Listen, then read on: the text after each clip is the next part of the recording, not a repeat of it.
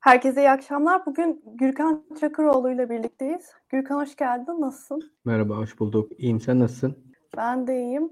Seçime yani 3 gün kaldığı süreçte biraz muhaliflerin duygu durumunu merak ediyorum. Seninle onu konuşacağım. Ben genel olarak bir demoralize görüyorum Gürkan hani muhalif insanları. Hı hı. Ve şunu endişesini taşıyorum. Acaba sandığa gitmemezlik olur mu? Böyle bir oranda yükselme olur mu? Önce bunu konuşalım. Sonra diğer konulara da bakalım. Hoş geldin tekrardan. Tekrardan hoş bulduk. Şimdi niye böyle oldu?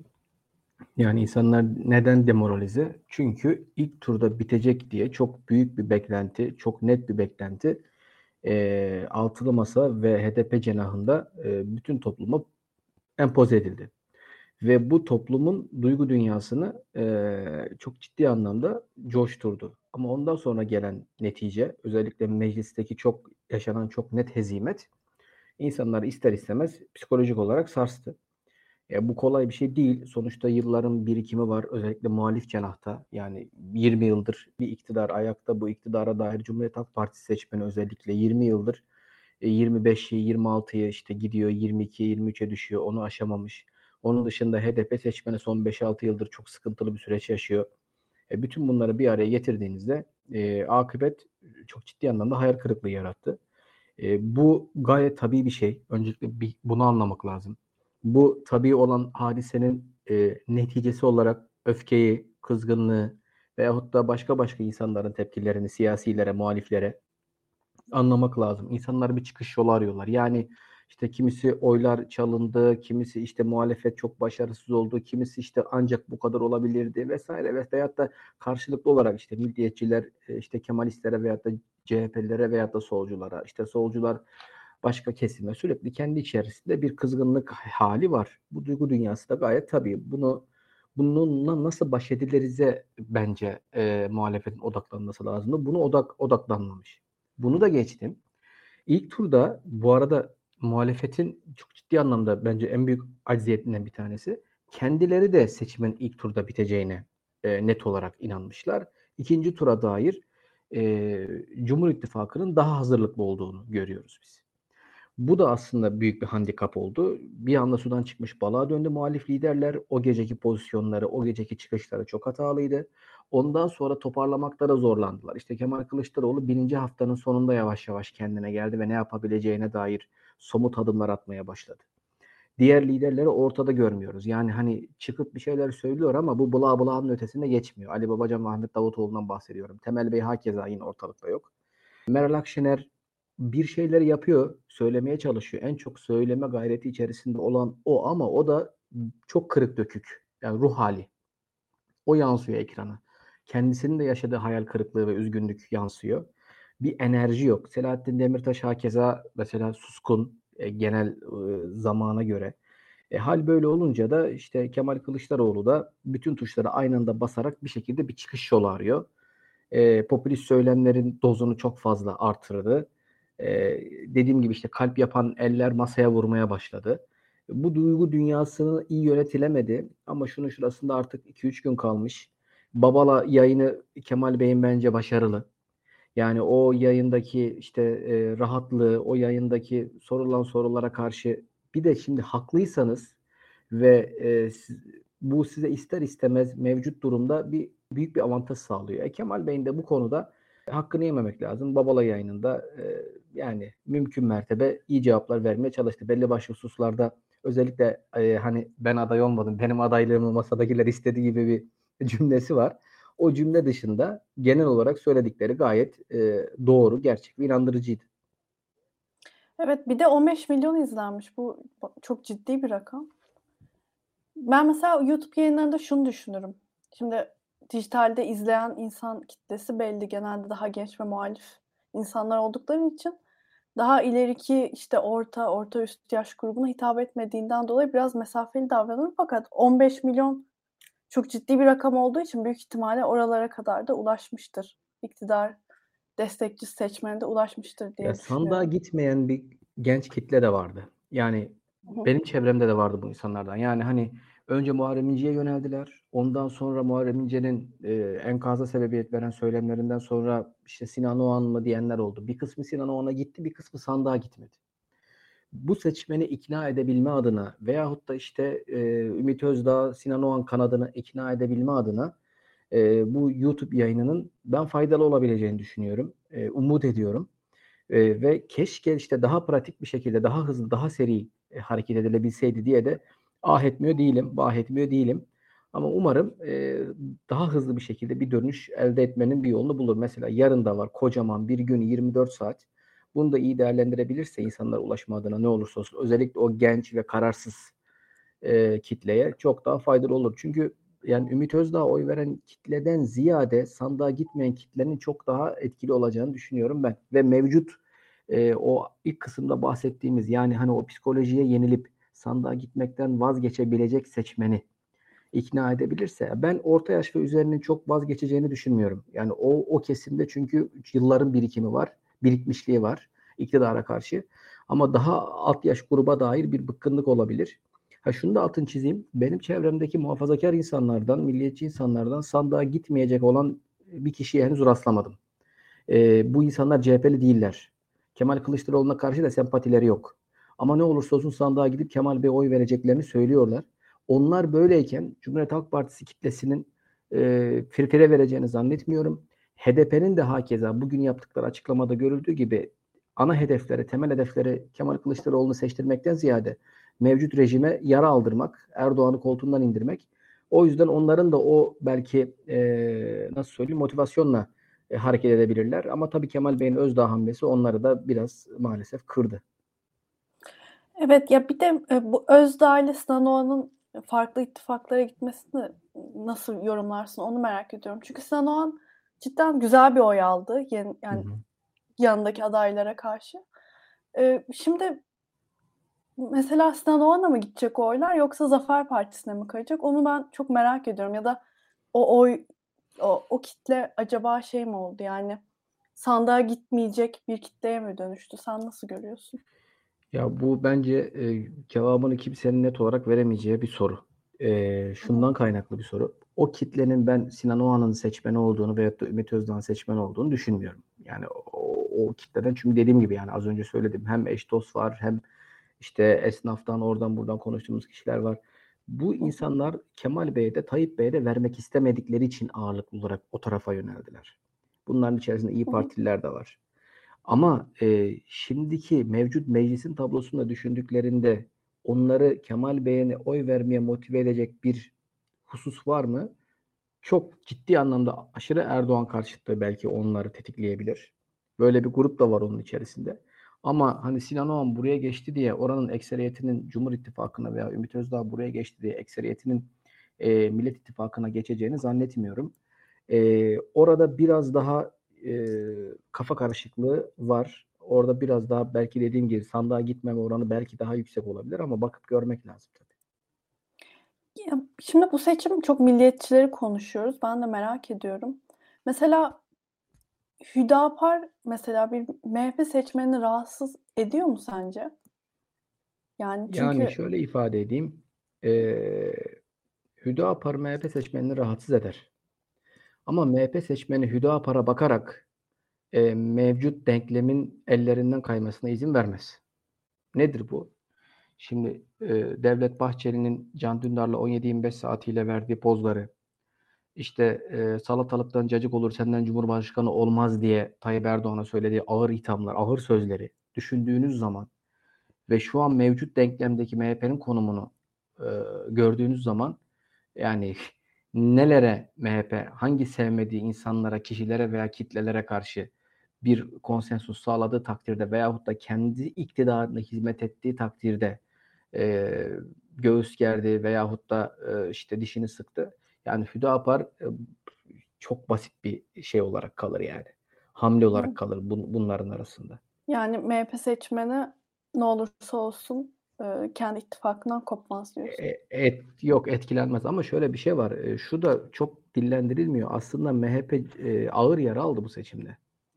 Yani MHP metropollerde çok ciddi anlamda oyu düştü. 15 vekilden 8 mi 9 mu neydi vekile düşürdü. İstanbul, Ankara ve İzmir'de. Neredeyse %50'ye yakın bir vekil kaybı var metropollerde. Ve yavaş yavaş taşraya doğru MHP sürülüyor ve bu sürülme de yine organik değil. Yani orada AK Parti'den e, kaybolan %7'lik kitlenin 3'ü yaklaşık Erbakan'a yaklaşık 3-4 civarı da bir MHP'ye kayma var. MHP oradan toler etti büyük şehirlerdeki kaybını. O yüzden MHP için de çok durumun parlak olduğunu zannetmiyorum ben. Önümüzdeki dönem için söylüyorum tabii bunu. Onlar için de bir seçim zaferi yok. Evet, MHP'nin ileriki seçimlerdeki durumunu gerçekten merak ediyorum ben de. Mesela şey de konuşmak lazım. HDP seçmenin sandığa gider mi hepsi yoksa bu e, Zafer Partisi'nin e, katılması bir demoralize yaratır mı? Ya şöyle Meral Akşener ile Ümit Özdağ arasında e, ton farkı var. Yani orada baktığınızda HDP seçmeninin sadece orada yaralayacak şey Kemal Bey'in çok rahat hani ya şöyle söyleyeyim size Kemal Bey bu kalemun gibi. Yani e, bulunduğu ortama göre çok rahat uyum sağlayıp renk alabiliyor, renk değiştirebiliyor. Veyahut da işte dediğim gibi o bütün tuşlara basma veyahut da aslında gizlediği çok büyük bir hırsı var Kemal Bey'in. Daha doğrusu göstermemeyi becerdiği büyük bir hırsı var. Korkunç bir şekilde kazanmak istiyor. Ve bu ona bir şekilde bazen rasyonel olmaktan veyahut da bazen pragmatizmin ötesine geçip oportunizm olması gibi şeylere onu savuruyor. Burada da yani ne kadar ölçüp biçerek bu hamleyi yaptı? Bu hamleyi yaparken ne kadar düşündü? Çok zannetmiyorum. Sadece mevcut potansiyele baktı. Bu oyu alabilir miyim dedi. Çünkü yani siz dediğim gibi kalp işareti yaparken 12 saat sonra masaları yumrukluyorsunuz. Vücut diliniz değişiyor, ruh haliniz değişiyor işte yani başı bozuklar sürüsü diyor. Yani o milyonlarca insanlar var. Bu insanlar savaştan kopup gelmiş birçoğu bir şekilde endişeleri var. Ne olursa olsun Türkiye'ye düşen burada, devlete düşen burada bu insanların Türkiye içerisindeki dağılımını, iş alanını, yaşam alanını daha steril ve daha düzenli hale getirmekti.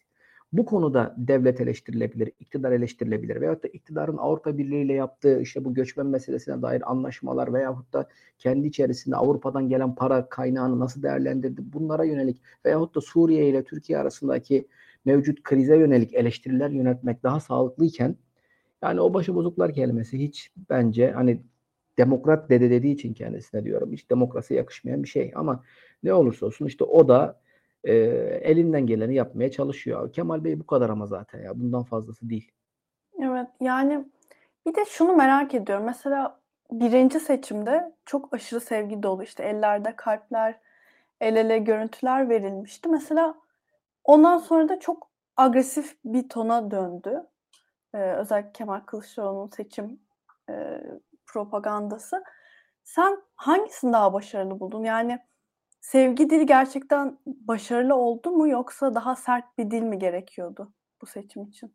Kemal Bey'in daha başarılı olduğu dil birincisi. Çünkü ikincisine ne vücut dili yakışıyor, ne onu yürütebilecek, götürebilecek bir e, ses tonu veya hitabet yeteneği var. Ne de onun altını doldurabilecek bir background'u var. E, o yüzden hani ilki o işte sevgi dili, kucaklayıcı dil, o ne olursan ol gel tavrı, insanlarla diyalog kurması, CHP'yi merkeze doğru götürme gayreti, CHP'yi işte muhafazakarlarla, işte e, milliyetçilerle veyahut da işte sosyal demokratlarla yine CHP çünkü Sosyal Demokratik Parti de değildi. Bunlarla doldurma gayreti veyahut da o kesimlerle ilişki kurma gayreti muhafazakarlarla, dindarlarla bunlar çok kıymetli, çok değerli hamleler. Zaten bir miras bırakacaksa aslında bence çoktan bırakmıştı ama o onun ötesine geçmek istedi ve problem de orada başladı. Ee, burada Kemal Bey o daha çok yakışıyor. Ee, bence oradan yürüyebilirdi yine. Yani şöyle bir dil oturtabilirdi. Evet arkadaşlar, evet milli ey milletim biz milli iradenin mesajını aldık. Meclis şu an için mevcut tabloda Cumhur İttifakı'na gitmiş gözüküyor ama bu hiçbir şeyin sonu değil. Ben Cumhur İttifakı'na oy veren yurttaşlara da sesleniyorum. Endişeleriniz olduğunu veyahut da belli başlı korkularınız olduğunu anlıyorum. Gelin işte veyahut da oy vermeyen seçmen onları da dahil ederek işte Sinan Oğan Ümit Özdağ kitlesini dahil ederek bu turda oyunuz benden öte yani benimle birlikte benden öteye oy vermiş oluyorsunuz. Neye oy vermiş oluyorsunuz? Türkiye'nin hukuk devletine ve parlamenter sisteme dönüş, ekonominin rahatlamasına oy vermiş olacaksınız. Daha iyi bir yönetime oy vermiş olacak. Ve biz ben seçilirsem eğer ertesi gün Tayyip Bey ile Devlet Bey de çağırarak işte parlamenter sisteme dönüş için ne yapabiliriz? Meclisteki çoğunluk da onlarda olduğu için. E, onun, yani bunun dilini bence tutturabilirdi. E, çünkü mesela Kemal Bey'in %52 ile 53 ile e, oy aldığı bir e, seçimde, ikinci turda e, zaten bu tartışmaya açık bir hal olmayacaktı ve e, AK Parti'nin de çok fazla seçeneği kalmıyordu elinde. E, Devlet Bey'in de hakeza. Ki Devlet Bey işte Türkiye bir krizi daha kaldıramaz deyip Tayyip Bey'e rağmen direkt rotayı kırabilirdi zaten. E, bence daha sağlıklı bir dil tutturabilirdi. Bu kadar zigzaklarla dolu bir dil tutturmasına gerek yoktu. Veyahut da işte kayyumlarla alakalı olarak o açıklama veyahut da yani ve benzeri bunu daha genişletebiliriz ama şu an için artık görünen o ki Kemal Bey bu dil üzerinden gitmeye devam edecek. Son iki güne de üç güne de böyle girecek. Mesela şunu da düşünüyorum. İşte Gelecek Partisi'nden istifalar oldu işte ya da işte Deva Partisi'nden bir takım bu kadar sert dil işte göçmen karşı söylemlerin yanında olmayız. Mesela şu tartışılıyor tabii işte Deva Partisi'nin, Gelecek Partisi'nin oyu ne kadar ki parti üyelerinin ayrılması bir etki yaratacak. Fakat sonuçta hani bu çok küçük hesapların işi olduğu için bu seçimde mesela bu görüntüler zorluk çıkarır mı? Altın Masa şimdiden e, şikayetlenmelere ya da ayrılıklara başladı diye. Yok. Ee, Gelecek Partisi e, ve Deva Partisi. Bir de bu sosyal medyada kalan bir tartışma mı? Yok şöyle Yoksa ifade edeyim. Yani Ali Bey'in işte bizim 1.8 milyon oy kazandırmışız falan filan. Bu tarz söylemleri bence daha çok rahatsız ediyor insanları. Çünkü görünen ortada net bir tablo var. E, ama bunu böyle olacağı daha önce de aslında konuşuldu, söylendi. Çünkü e, Deva Gelecek ve Saadet Partisi'nin özgür ağırlığının giderek eridiği zaten ortadaydı. Bu seçimlerle birlikte de bu dibe vurdu. Yani hakikaten orada e, yüzde bir, bir buçuk oyla 35-40 milletvekili verilmesi akla mantığa aykırı. O partiler de zaten ruh dünyaları bunu yansıtıyor. O partilerin her biri bu milletvekillerini hak ederek çıkarmış olsalardı veyahut da potansiyelleri olsaydı bugünkü hal, hareket ve tavırları çok daha farklı olurdu. Ee, onunla o partilerdeki istifaların veyahut da o partilerdeki açıklamaların ben toplum nazarında pek bir kıymeti olduğunu artık düşünmüyorum. Yani şu saatten sonra özellikle bu mev- mevcut tablodan sonra da onların seçimlere etkileyici bir şekilde müdahale etmeleri veya da pozitif bir şekilde müdahale etme gibi bir güçleri yok. Onlar kimsenin onları ciddi aldığını zannetmiyorum. Ya aslında bu biz yayın duyurusunu yaptığımda bana soru olarak geldi. Bunu pek sormak istemiyorum fakat sen şeyi nasıl görüyorsun? Yani olur da AK Parti iktidarda kaldı. Dilinin daha da sertleşeceğini yoksa daha da yumuşayacağına dair işte sana soru sormamı istediler. Ya, Sen nasıl görüyorsun? Ben e, şimdi bu tabii tepki çekebilir veyahut da insanlar kızabilir veyahut da tabii ki yanılabiliriz ama ben şundan dolayı yumuşayacağını düşünüyorum. Ça başka çaresi yok. Yani mevcut halde Rusya, Putin oraya sıkışmışken ne kadar devam edip edemeyeceği ve da hangi şartlarda bu kadar e, bu şiddetli bir şekilde bu Ukrayna-Rusya savaşının devam edip edemeyeceği belli değil. E, onun akabinde Türkiye'de önümüzdeki yıl yerel seçimler var. Ve AK Parti aslında çok ciddi anlamda halk AK Parti'den küçük küçük değil büyük büyük parçalar koparıyor. 2015'te 49, 2018'de 42, 2023'te 35. 7-7 gidiyor yani. Ve önümüzdeki yerel seçimlerde Tabii MHP ile olan ittifakları devam ettiği takdirde bazı yerlerde MHP belediye başkanı adayı çıkarmıyor. Oylar daha da artabiliyor ama ne olursa olsun mevcut ekonomik kriz özellikle seçimden önce yapılan zamlar e, mevcut bu e, e, KKM'nin hızla daha da yükselmesi sürdürülebilir olmaktan çıkması bu işin son kurşunlarını atmıştı zaten seçimden de önce. Bu dolar kurunun bir daha yükselmesi veyahut da ekonomik sıkıntının enflasyonun devam etmesi halinde AK Parti ciddi sıkıntıya düşürecek. Önümüzdeki seçimlerde bir güven oyu gibi olacak çünkü yerel seçimler. O yüzden hem de Amerika ve Avrupa Birliği ile olan ilişkilerin e, bir şekilde rayına girmesine olan ihtiyacı rahatlayabilmesi için Türkiye'nin dış politikada daha makul bir hale, tırnak içerisinde daha makul bir hale iktidarı getirebilir. Bir diğer bunu düşünmemin sebebi de Tayyip Erdoğan'ın görünen hem fiziki halinin hem ruh halinin hem mevcut siyasi hikayesinin e, olursa eğer son demi olacak. Yani elde ettiği her şeyi etmiş olacak. Yani hikayenin son faslını garantilemiş olacak. Böyle bir durumda e, mevcut özellikle siyasi tutuklulara dair daha da sertleşmesini, hukuka daha da direnmesini, hukuku yok saymasını belki 3 ila 6 ay veya maksimum 1 yıl daha görebiliriz. Ondan sonrası yine biraz daha makulleşebilir. E, bu tekrar altın çiziyorum ama yani iktidarın iyi niyetinden veya da iktidarın hukuka, demokrasiye değer vermesinden kaynaklı değil. buna ihtiyaç duymasından kaynaklı kendi menfaati için, kendi iktidarını ayakta tutabilmek için hem e, dış politikada hem ekonomide e, buna yönelebilir. E, bu da yani ideale çok uzak olmakla birlikte mevcut sıkışmışlıktan, mevcut bu bir yıllık, son bir yıllık dilden biraz daha yumuşamayla şekillenir, neticelenir diye düşünüyorum. Orada da net bir demokratik ve hukuki duruş olacağından değil. Evet yani çünkü ekonomik krizin daha da kötüye gideceğini ben de öngörebiliyorum. Hem de şöyle düşünüyorum. Hani bu ekonomik kriz daha da ilerlediğinde daha baskıcı bir politik rejim toplumda patlama etkisi de yaratabilir. Ki bunu iktidarın isteyeceğini e, tabii ki istemez. Ee, ya şöyle de bir şey ekleyeyim ben. Şimdi burada şimdi insanlar izleyiciler şunu söyleyebilir. Ya tamam öyle ama mevcut ekonomik krize rağmen, mevcut sosyal krize rağmen, mevcut adalet krizine rağmen Cumhur İttifakı mecliste çoğunluğu aldı. Denilebilir. Evet ama bu şundan kaynaklı. Muhalefet hata yaptı kardeşim. Muhalefetin muhalefet adaylık sürecini kötü yönetti. Adayı son ana bırakıp son anda Kemal Bey'in çıkması, e, o Mart ayında yaşanan o 3-4 günlük çok kötü tablo, çok kötü kriz, orada seçmen güruhunun ciddi bir kesiminin yıpratılması, incitilmesi, hakeza e, öteki muhafazakar partilerin özgür ağırlıklarını yitirmeleri, bütün bunlar, ya bakın AK Parti 35, 2002'den bu yana en büyük, en e, büyük, e, nasıl söyleyeyim, daha doğrusu en düşük halinde, en büyük düşüş yaşadı. E şimdi ama seçmen bir alternatif göremediği için mevcut tabloda ve seçmen öyle akademisyenler veya analistler veya gazeteciler gibi derinlemesine de bakmadığı için olanla genelde şey yaptığı için yani var olan düzenin bir şekilde devam etmesinden yana bir tavır aldı alternatifsizlikten. Ama bu demek değil ki seçmen şu an AK Parti'yi çok seviyor veya Erdoğan'ı çok seviyor. Bence Erdoğan e, pazar günü kazansa dahi siyasi kariyerinin en zayıf dönemine giriyor. Çünkü ne olursa olsun partisinin oyundaki düşüş ve kendi ittifak e, bileşenlerinin sayısındaki artış ve onlara olan ihtiyacı çok daha fazla.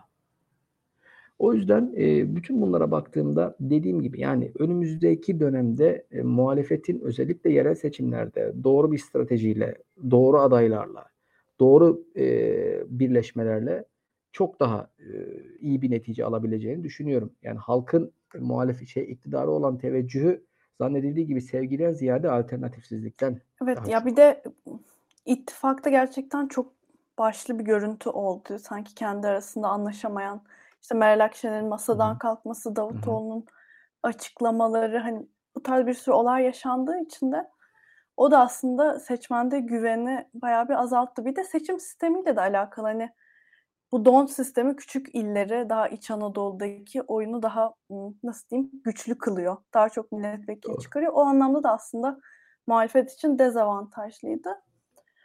Gürkan geldiği için çok teşekkür ederim. Ben Eklemek istediğin ederim. bir şey var mı?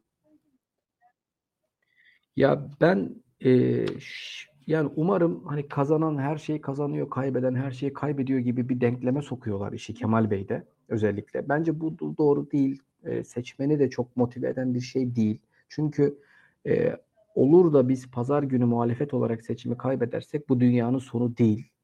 E, muhalefet ivme alarak ne olursa olsun psikolojik olarak bir şekilde devam edecek. E, bunun sonraki dönem yani bu mevcut neticeyi yargılamak veya yaftalamaktan ziyade anlamaya gayret edebilirsek çok daha sağlıklı olur diye düşünüyorum. Çünkü önümüzdeki sene bir seçim daha var ve bu iktidar mevcut hukuk dışı yönetimine devam ettirdiği sürece erimeye devam edecek ve hani artık sandığın da onları kurtaramayacağı büyük bir ekonomik ve siyasi enkazla karşı karşıya kalabilir Türkiye ve bu çok e, o yüzde yedi yedi kopan AK Parti'den o kopuşu daha da büyütebilir. Bütün bunları da düşündüğümüzde umutsuzluğa veya da karamsarlığa ne olursa olsun yer olduğunu düşünmüyorum. Dünyanın sonu değil. Türkiye büyük bir ülke. Bu toprakların halkları çok büyük tecrübeye sahip. Bunu da bir şekilde e, atlatırız. Ne olursa olsun bence karamsarlığa yer yok. Sandığa gideceğiz. Kemal Bey'e oyumuzu vereceğiz. evet bir de ne olursa olsun sandığa gitmek, orada o gün bulunmak çok önemli. Kesinlikle. Kesinlikle. Kesinlikle. Ne olursa olsun yani. Çünkü e, sandığa küsmenin veyahut da Kemal Bey'e olan işte kızgınlıkların, eleştirilerin e, rejimden başka kimseye faydası yok. Pazar günü sandığa gideriz, oyumuzu veririz. Çıkan tabloya göre kızacaksak kızarız, işte eleştireceksek eleştiririz, bir şeyleri değiştireceksek değiştiririz. Ama nasıl kaybettiğimiz önemli. Yani Kemal Bey'in 44-45 ile kaybetmesiyle 47-48 ile kaybetmesi arasında da çok fark var. O yüzden diyorum ne olursa olsun sandığa gidelim ve kim bilir belki de ilk turda gitmeyen seçmen bu bu turda gitmeye karar verir veyahut da işte e, Sinan Oğan Özdağ kitlesi e, seçmeninden daha büyük bir kitle Kemal Bey'e yönelir. Bir bakarız e, her evet, şey çok farklı e, olabilir. Bir de yayını kapatmadan önce izleyicilerimize yayını beğenmeyi ve paylaşmalarını rica ediyorum. Herkese iyi akşamlar. İyi akşamlar.